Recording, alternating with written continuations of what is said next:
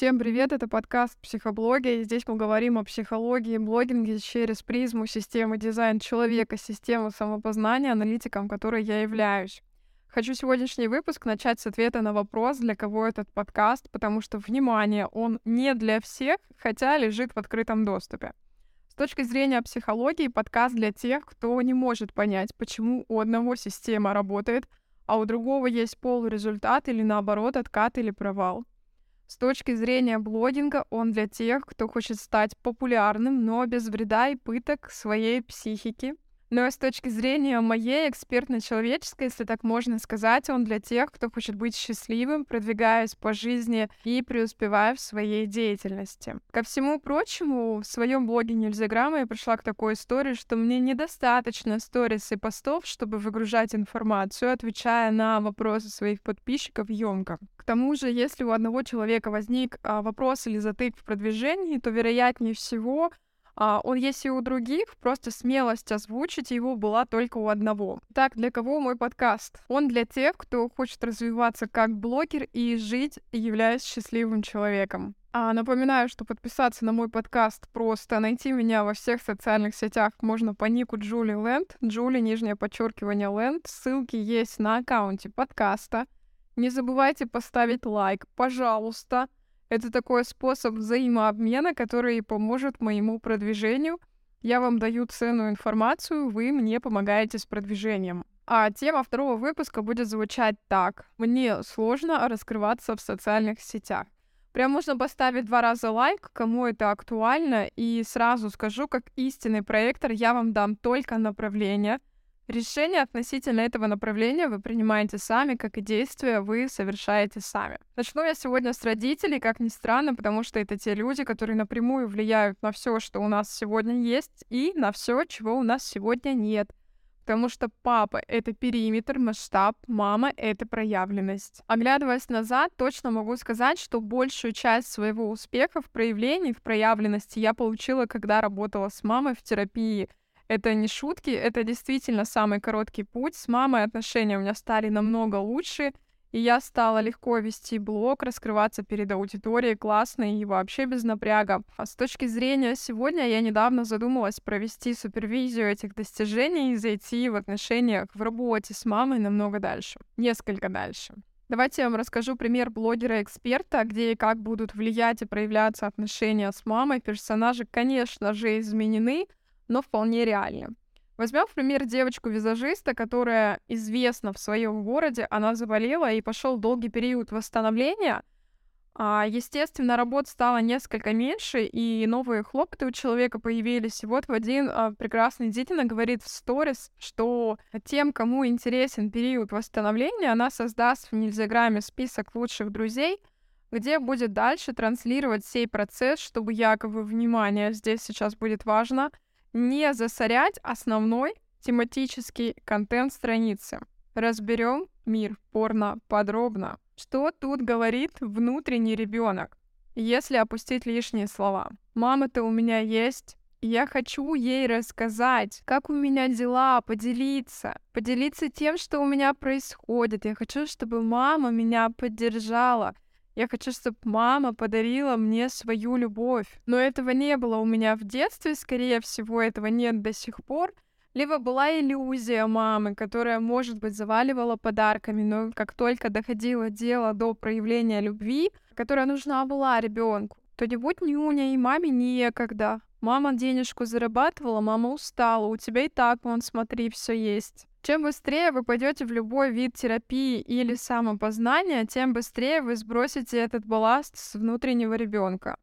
Единственная терапевтичная история будет для тех, у кого уже есть дети. Те знают, что в роли родителя, когда у них уже ничего нет, они дают всегда на 25% больше, больше того, чего, казалось бы, уже нет. Это долгий путь принятия и осознания, что наши родители сами дети, которым не додали. А вам они давали еще раз на 25% больше того, что закончилось. Понимаете взаимосвязь? Потому что когда вам на курсе дают задание пойти и рассказать самую постыдную историю, которая должна установить якобы новый уровень связи и прокачать лояльность вашей аудитории, и сделать ее теплой или горячей, вы не сделаете этого. А если и сделаете, то с таким сопротивлением и изнасилованием своей психики, что нужного результата вы, скорее всего, не получите. Я не нужен маме, я не доверяю маме, маме на меня пофиг, мама меня не любит. Соответственно, зачем я буду это рассказывать подписчикам?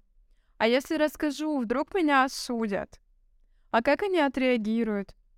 А чтобы они вот так не отреагировали, я так делать не буду. А почему они мне не отвечают? А почему они мне лайки не ставят? Да потому что ты в подписчиках до сих пор видишь маму.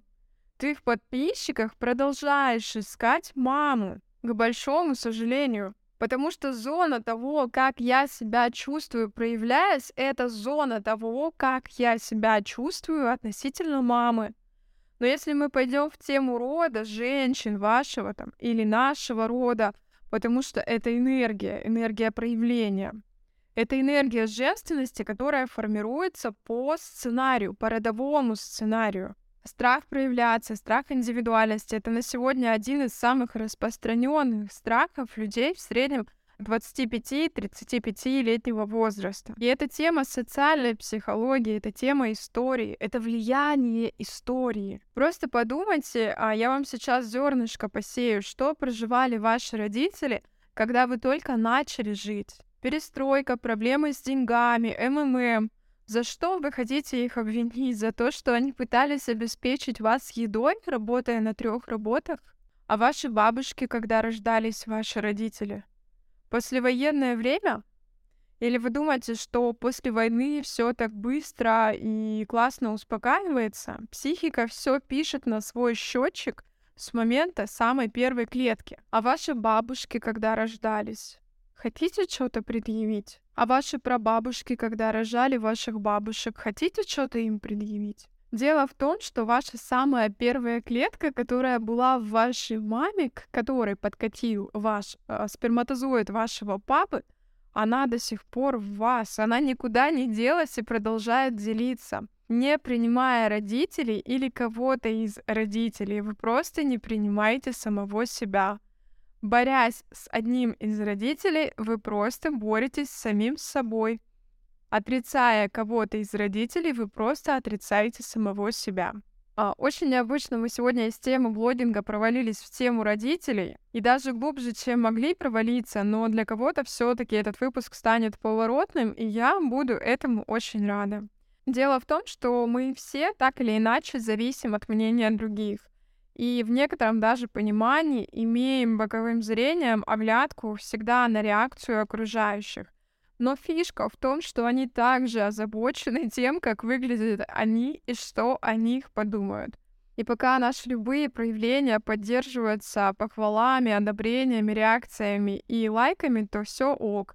Как только это пропадает, чувство тревоги усиливается. Или когда у нас нет этой похвалы, нет этих одобрений, а у кого-то она есть, чувство тревоги также очень сильно а, срабатывает. Страх проявляться растет, и он, увы, может привести не то чтобы даже к сложностям жить нормально, но и к проблемам в отношениях, проблемам в коммуникациях. И если я зайду с позиции дизайна человека, то страх — это потенциал ума, это суетолог — а ум живет у нас в открытых центрах и очень громко орет. Он командует оттуда, пробуждая тени включенных энергий. Например, ум из открытого эго-центра будет кричать, чтобы ты пошел и что-то доказал. Например, что ты можешь вести 30 дней рилс подряд. Докажи, что ты умеешь, докажи, что ты можешь. А отклика не было. Что стоит за докажи?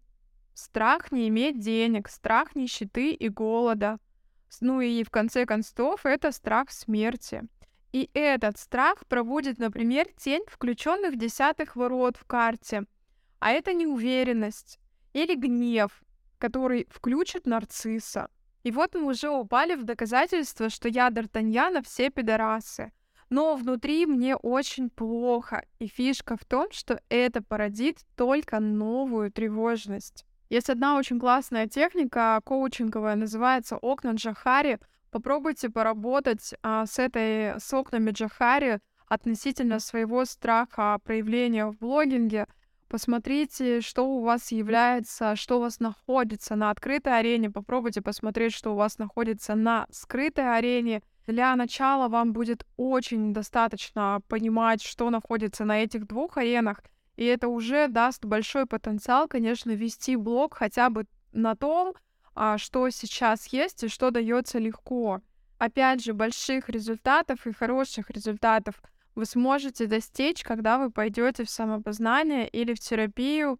Если вы когда-то у себя замечали этот страх, то поверьте, вы заметили его не просто так. Ваше сознание и ваше подсознание просто видит ваш потенциал, и, естественно, ему очень страшно. Поэтому берите смело цель на дисквалификацию этого игрока с вашего поля. Берите курс на проявленность, берите курс на масштаб, расширяйте свой периметр. Будьте счастливы, живите свою стратегию авторитет. Я вас обнимаю. Всем пока. До следующей среды. Подписывайтесь, ставьте лайки и приглашайте меня провести вам консультацию. Всем пока.